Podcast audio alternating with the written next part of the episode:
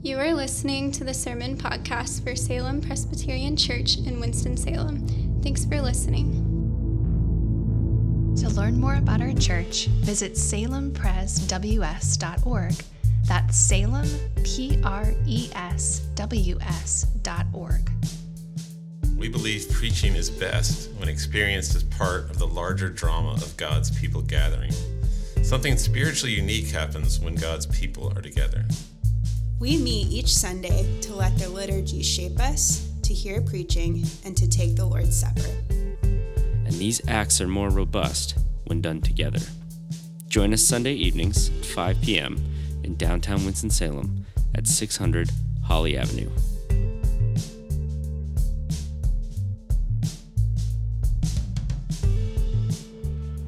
Tonight's scripture passage is from Mark 14, 32 through 42. If you would like to take a moment to turn there in your Bibles or on your phones.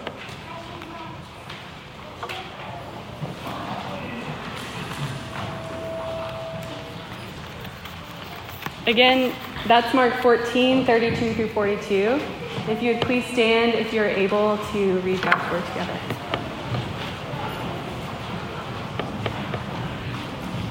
And they went to a place called Gethsemane, and he said to his disciples, Sit here while I pray. And he took with him Peter and James and John, and began to be greatly distressed and troubled. And he said to them, My soul is very sorrowful, even to death. Remain here and watch. And going a little farther, he fell on the ground and prayed, that if it were possible, the hour might pass from him. And he said, Abba, Father, all things are possible for you. Remove this cup from me.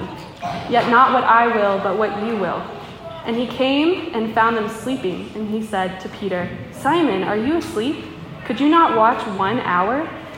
Watch and pray, you may not enter into temptation. The spirit indeed is willing, but the flesh is weak. And again he went away and prayed, saying the same words. And again he came and found them sleeping, for their eyes were very heavy, and they did not know what to answer him. And he came the third time and said to them, Are you still sleeping and taking your rest? It is enough. The hour has come. The Son of Man is betrayed into the hands of sinners. Rise, let us be going. See, my betrayer is at hand. This is the word of God for the people of God. Thanks be to God.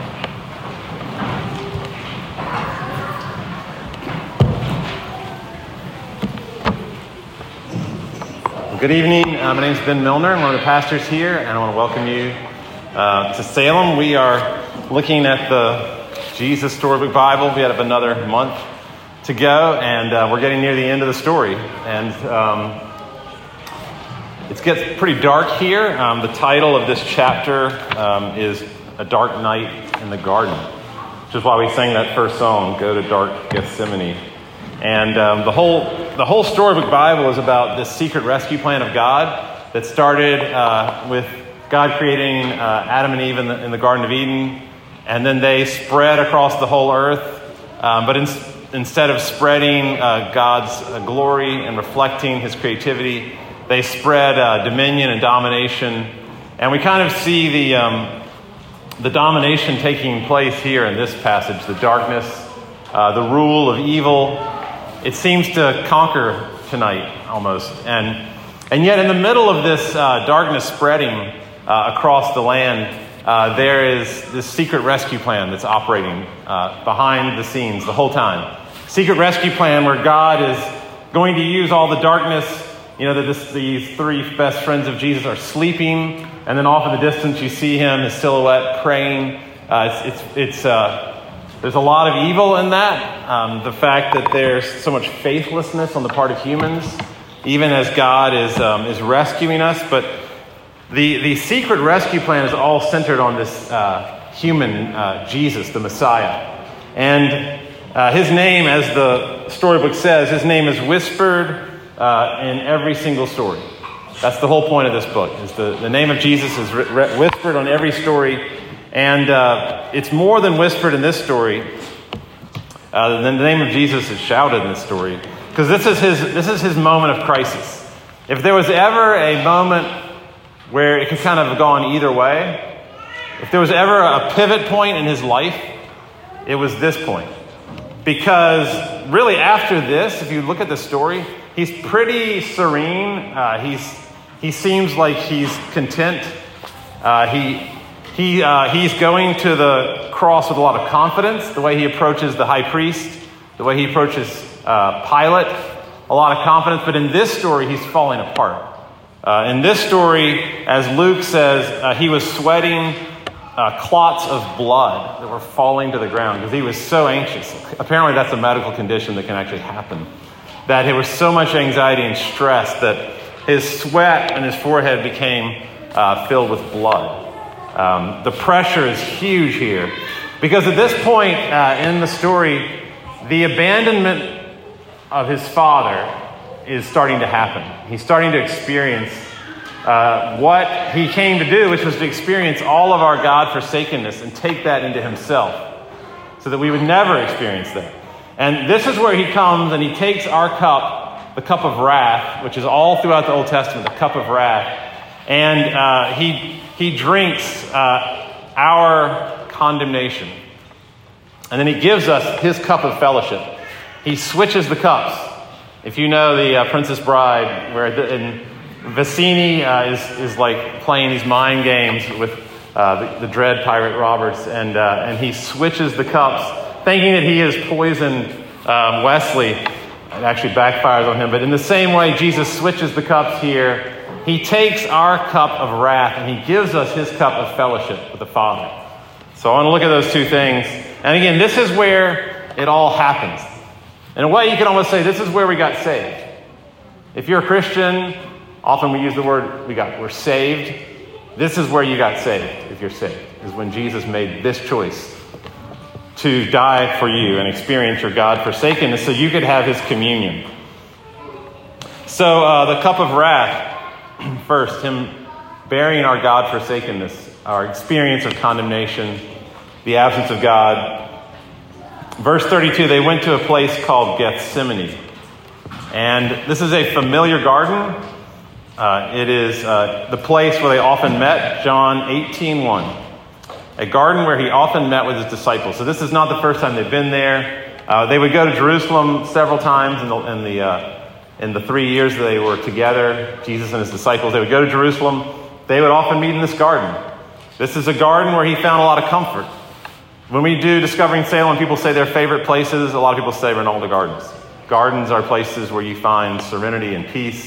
And have you ever seen a picture of Gethsemane? You know, some of those trees might have been there. I mean, I don't know how old these things are, but it's like this ancient grove of these very gnarled. If you know what an olive tree looks like, it's kind of gothic. Uh, they're, they're kind of gnarled, and the way they, they, they, um, they kind of spread out. They're very short and squat. They kind of spread out. And so uh, I love that the, uh, she kind of has this phrase that makes you feel uh, that darkness. It says, The wind was picking up and the clouds were racing across the moon. That's imaginative. Uh, it's kind of an extrapolation, but it's still, it's a, it's a good depiction of what this garden would have felt like. Again, in the picture, it's purple, it's a purple sky, um, like a bruise almost. And um, even in this garden that's secluded, so he's with his three best friends, away from his disciples, away from the world. He's come here for comfort. Even in the garden, he wants to be alone, so he gets off by himself. So it says, uh, he said to the disciples, Sit here while I pray. And then uh, Sally Lloyd Jones, again, who wrote this, she says, He walked alone into the dark. He needed to talk to his heavenly Father. He knows what he's about to face, and he feels like this is a place right before I you know, enter the storm. This is the calm before the storm. I'm going to enter this garden away from Peter, James, and John, away from my disciples, away from the world, and just have a moment with my dad to prepare myself. So he expects to find calm in the storm, and instead he hits a hurricane of pain. And uh, in, the, in the story Bible, uh, it shows one of my favorite pictures uh, from above. You know, bird's eye view, like there's a, like a drone with a camera, and he's spread eagle, and all you see all the gnarled olive trees surrounding him. But it says in uh, one translation of the Bible, the New English Bible, one of my favorite translations, uh, it says that is verse 33, and if you have a Bible, you can compare it to the way your verse 33 reads, but this is what it says in the New English Bible Horror and dismay came over him. So these are emotions that just swept over him horror. And he said, My heart is ready to break with grief. Now, that's a description of the emotional life of uh, our Lord. So, uh, what kind of permission does that give to us? What kind of permission to feel pain? And not just to feel pain, but to describe pain. Sometimes Christian think, uh, a Christian thinks they need to put on a, uh, a, a, good front or a smiley face or, or, appear to be joyful all the time. Um, but this gives us enormous permission for ourselves to express really dark emotions and also for you to have your friend express that your brother or sister, and to just sit with those emotions. But I mean, horror and dismay came over him. That's not even all. Verse 34 My soul is very sorrowful, even to death. And let's not sugarcoat that. That means that uh, he's having thoughts uh, that are, I want to die. That some of y'all have experienced before. I know people very well who've experienced those thoughts all too well. Um, but he is giving you, again, I, I feel like I want to die. He, he's giving us words for our pain. Uh, and to know that he's been there in our pain. That's the whole point of this whole thing, is he's going through this for us. So that he would be there for us when we're in that place. It's like these ads. I don't know if you've seen these ads um, when I'm watching sports. There are these ads every now and then that, that they end with a tagline, He gets us. Have you seen any of these ads? They're really well done. They're, story, they're little ads about Jesus and his life uh, with excellent photographs and then a voiceover. And one is about the virgin birth it's really beautiful. But the end of the ad just says, Jesus, he gets us. Or maybe it just says he gets us. But anyway, he gets us. That's the whole point of this. He threw himself on the ground in verse 35, which is why in that picture he spread eagle. He threw himself on the ground. And he kind of like physically broke down. I feel like, you know, like a car breaking down just from grief. The weight of this moment, he just broke down. He, he maybe couldn't physically keep moving. When I heard from my wife that she had cancer and that it had spread, I remember walking in Atlanta. It was a General Assembly. We were meeting at the Hyatt Regency, and I remember walking up towards my hotel. It's called John Portman Boulevard. I won't ever forget that. And I could not walk another step. Like it was kind of like my body froze because I think it just Something happens to your body when you have overwhelmed by that pain, but he broke down. He threw himself on the ground. He just fell down. And he kind of is going from, in the next 12 hours, he's going to go from praying Abba Father. It's kind of like the most intimate language you can use. And Paul even tells us in Romans chapter 8 that one of the great gifts Jesus gave us is that we could pray Abba Father. No, no one had ever prayed Abba. Abba means Papa. It's the, it's the words that almost every child in every culture, every language, dada, papa, it's just like baba. Almost every culture has these really simple words for papa or daddy or abba. And so the point is, he's praying that in verse 36 so that uh, we can pray that with him. And, but he lost Abba Father. He went from Abba Father to 12 hours later in Mark 15:34, "My God, my God, why have you forsaken me?" He, he couldn't even say Abba anymore because he was experiencing so much abandonment. So my point is, no one has ever lost so much intimacy so quickly. It's like when those huge cold fronts come in and the bitter gusts of wind and the air like plummets from 75 to 35. It's that kind of feeling. Just um, the worst pain imaginable. You know, if, if a coworker that you've been working for uh, with for like a year leaves the office, that's kind of that's hard. Um, if your neighbor who's been living on the street with you for like five years, if they leave the, neighbor, the neighborhood, that can be really, really hard. If your spouse that you've been married to for 50 years dies, that's almost unbearable. But when it's your father in heaven, Abba Father, who is your delight and your confidence from eternity, you know, no one has ever lost more because no one has ever had more to lose than him. And he describes hell in some of his parables as uh, outer darkness.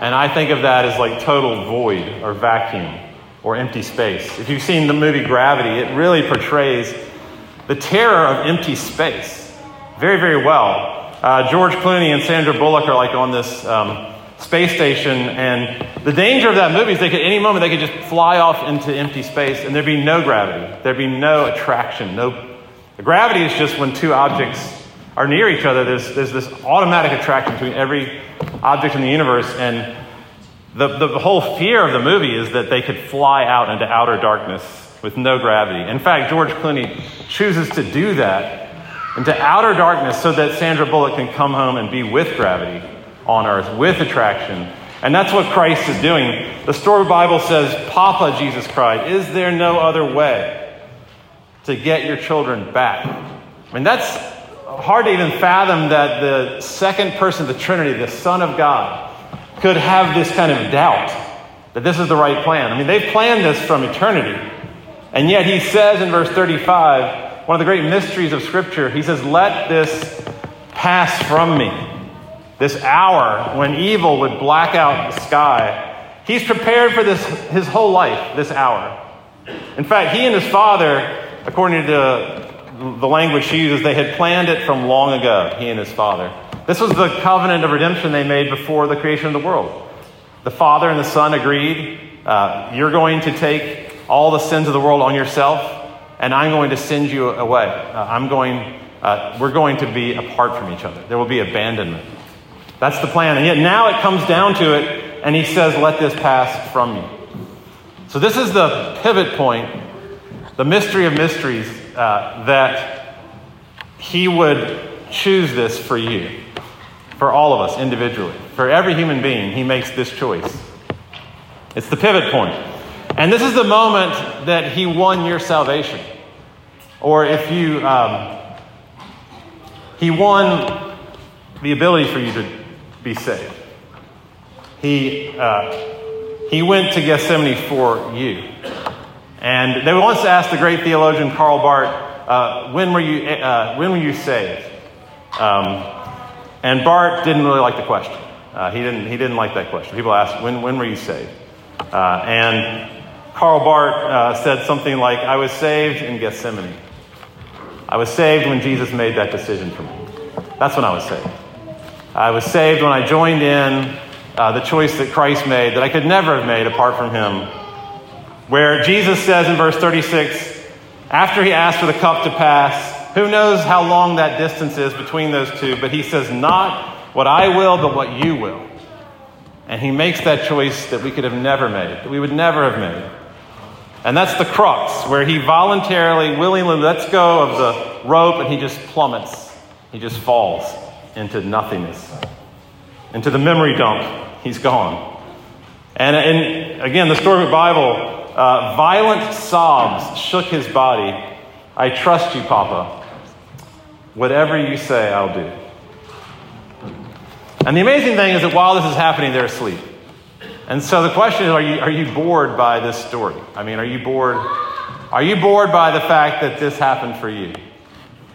It's an amazing thing that, again, in the, all the enormity of the love of God, and that picture has them, they're, uh, they're asleep. They, uh, they can't keep their eyes open. They don't really care. We kind of yawn you know, they're kind of disinterested in the level, the amount of love. And um, I mean, I say that as one of you who, who has a very hard time feeling um, anything about this sometimes. Sometimes very hard to feel anything about what he's done for you here. But that's the human condition. That we're, he found them sleeping, verse 37. We're asleep as he does this for us. And yet he's completely undeterred by that. He drinks the cup of wrath. He loses his father, and the father loses his son. Equally painful for both. That's point one. The second point is he did that for the joy set before him, which was that we would have fellowship with him and his Father. He did it for a joy. He went there. Um, now, he wasn't enjoying this, but he was looking forward to a greater joy that we would be gathered here tonight with other Christians all around the world, with two billion souls around this world gathering uh, to who, loving God with the cup of communion, filled with the Spirit of God. That's why he did it, for the joy set before him. For what happens from AD 33 to 2022 AD? That's, that's why he did it. Um, so that we would never be fatherless. Even in the darkest moment, the father, we, could, we could still say, Abba, Father. And that's the cup of communion, of fellowship. So um, it's amazing that, um, you know, he, he's in there doing, just making this incredible decision for them, and yet he keeps running back to them. He keeps running back to check on them. Uh, it's, it's, it's astonishing that they should be checking on him, but he's actually the one running back and forth, however that distance is, to check on them to make sure they're okay. Verse 37, uh, this is what one translation says. Um, this is an NEB again, New English Bible. He says, Asleep, Simon? Were you not able to stay awake for one hour? Now, when I hear that, I hear um, like sarcasm. It doesn't sound like somebody who's, you know, dying for them. Um, it sounds like he's a little bit annoyed. And the second time he comes, he definitely sounds irritated. Verse 41 Are you still sleeping? and taking your rest, they fell back asleep. He's asked them to pray, and they fell, they fall asleep twice. And the third time, verse 41, the third time he came and he said, Still sleeping, still taking your ease, enough, enough, the hour has come. And at that point, he definitely sounds exasperated. And I want to ask you uh, do you feel like God is often exasperated with you and your prayerlessness? When you, when you try to pray at night or in the morning and you fall asleep, do you think, I'm really screwing this up? And he's probably really annoyed at me right now. And he really needs me to be praying for these things, and I am failing him. And so uh, he's probably like, Are you still asleep? Are you still taking your ease? So I used to always think that this was a passage about him wanting them to comfort him. Like, you need to pray for me because I'm really scared right now, and if you don't pray for me, I can get really upset about it. But that's not what's going on at all. If you look uh, at verse 38, he's not, he's not asking to pray for him. What does he say? He says, uh, Watch and pray that you, you don't fall into temptation. He's worried about them. He's not worried about him. I don't think he was annoyed or um, exasperated. I don't think he was being sarcastic. I don't think he was being ironic. I think he was just devastated. Uh, I think he's overwhelmed by the evil that he didn't even you know, fathom could be that much, like that much darkness. He was, he's encountering this level of darkness. Just, it's part of the devastation. But he's still thinking of them. He's looking out for them. And he's saying to them, make sure right now, uh, evil is about to hit hard against all of us and split us apart. And make sure that you do not abandon me. Because you're going to be very tempted to leave me. You're going to be tempted to apostatize and run away and you're in great danger of being picked off by the evil one and just leaving and just uh, completely abandoning the faith. And so pray for yourself. Pray for yourself that you do not do that. Um, pray that you do not deny me, which is something uh, we should be praying for for ourselves because uh, the temptation uh, to deny Christ, that you know Christ, uh, in a conversation is enormous. It could be passive, where you just don't want to bring him up, or it could be active, where somebody actually says, "Are you a Christian?" You're like, "No, not really. I, I'm, I'm spiritual, not religious." You know, you just kind of don't. You just sidestep it. Um, but the the pressure, I feel like there's a pressure more and more uh, to not say anything. There's a, there's a pressure in our society that if you say something about your faith, specifically if you say something about Christ, uh, that would be taken poorly. That you don't get cool points at all. And so it's hard to say his name. It's hard to feel like you're a fool. Um, but the amazing thing about this is that Jesus understands that. And he says in verse 38, Your flesh is weak. I know that. Uh, the, the, human, the flesh doesn't mean skin, flesh means uh, your, your nature, uh, your natural human sinful tendency to fall asleep, your, your natural tendency to drift away from God.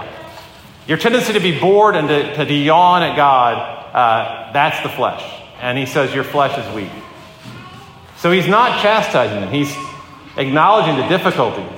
Your flesh is weak. But then he declares this victory over that. But the spirit, not, I don't think it's supposed to be your spirit. Like you have, a, you have a strong spirit and a weak flesh. That's not the way the Bible conceives of a human being. It's like the Holy Spirit, who I'm going to give you when I go and send it out on Pentecost, my spirit, it's willing In fact, it's more willing, it will be more willing than your flesh is weak. Uh, the Holy Spirit, that's the victory that he's proclaiming right in the middle of their uh, slumber and their failure. He's saying, and yet my, my spirit will be there. I, you will deny me three times, Peter. In just a few hours, you're going to deny me three times. And I am going to strengthen you three times. You're going to deny me, and I'm going to restore you. They fall asleep three times, he strengthens them three times. So imagine Peter. You know, where was Peter when the cross was happening? Where was he when they were Jesus' mother, Mary Magdalene, and John were below the cross. I think that's the only people that were there. But where was Peter? Um, I think he was probably hearing the screams from a distance because he had denied Jesus three times. He had said explicitly, I do not know that man, because he would have gotten in trouble if he had acknowledged Jesus, but he denied him three times. And so when they actually crucified Christ, I imagine Peter like on a hillside at a safe distance hearing the screams, maybe see, seeing a little bit of stuff going on. But can you imagine just the condemnation that would have swept over him? Can you imagine? I mean, I don't know when you felt most guilty for something you did wrong, but Peter, who kept saying, You know, I am the, I am the one that's faithful to you, Lord. I am the one that will never leave you. I will never deny you. And three times. And so he's just, Peter's just alone, like drinking from a bottle. Like totally filled with condemnation, just drinking from that huge cup of condemnation. And Jesus comes, and this is the amazing, and he drinks it, he drinks it for him, next to him, sits beside him and drinks it for him. The prophecy of the Old Testament is Isaiah 51 17. He's talking about the Messiah, and he says, You have drunk the cup of Yahweh's wrath, you have drained it to the dregs. Every last drop of condemnation for God's people will be gone. There is now no condemnation for those who are in Christ because he drunk the cup. One of my favorite parts of the um, Harry Potter series is when Dumbledore, uh, I watched the clip again today. He's in that cave. There's the potion of despair. And to kill Voldemort, he has to drink that to kill that Horcrux. So he says to Harry, it has to be drunk, all of it. And he's trembling as he's looking at this stuff, the potion of despair. He says, It might cause me so much pain that I beg for relief, and you have to make sure I drink it. He drink, and he drinks it to the dregs, all the way, that means to the bottom. And the story of the Bible says all the poison was going into his heart. The Father was going to pour all our sickness into his body, and it would crush Jesus. So you have the two cups. You have the cup of wrath that he willingly drank for us for the joy set before him. And you have the cup of communion that he gives you tonight. And he gives it to you saying, I don't want you to feel any condemnation at all. In fact, if you feel the condemnation, uh, that's, that's going against my purposes, my heart for you. Like, I did all this so you wouldn't feel that. So, uh, as you come up here to, to drink, um, this cup, just um, make your best effort not to be feeling condemnation. Let the Spirit sweep all of that out of you and experience the, the joy of communion. Uh, all his energy was so that you would feel the joy of his communion.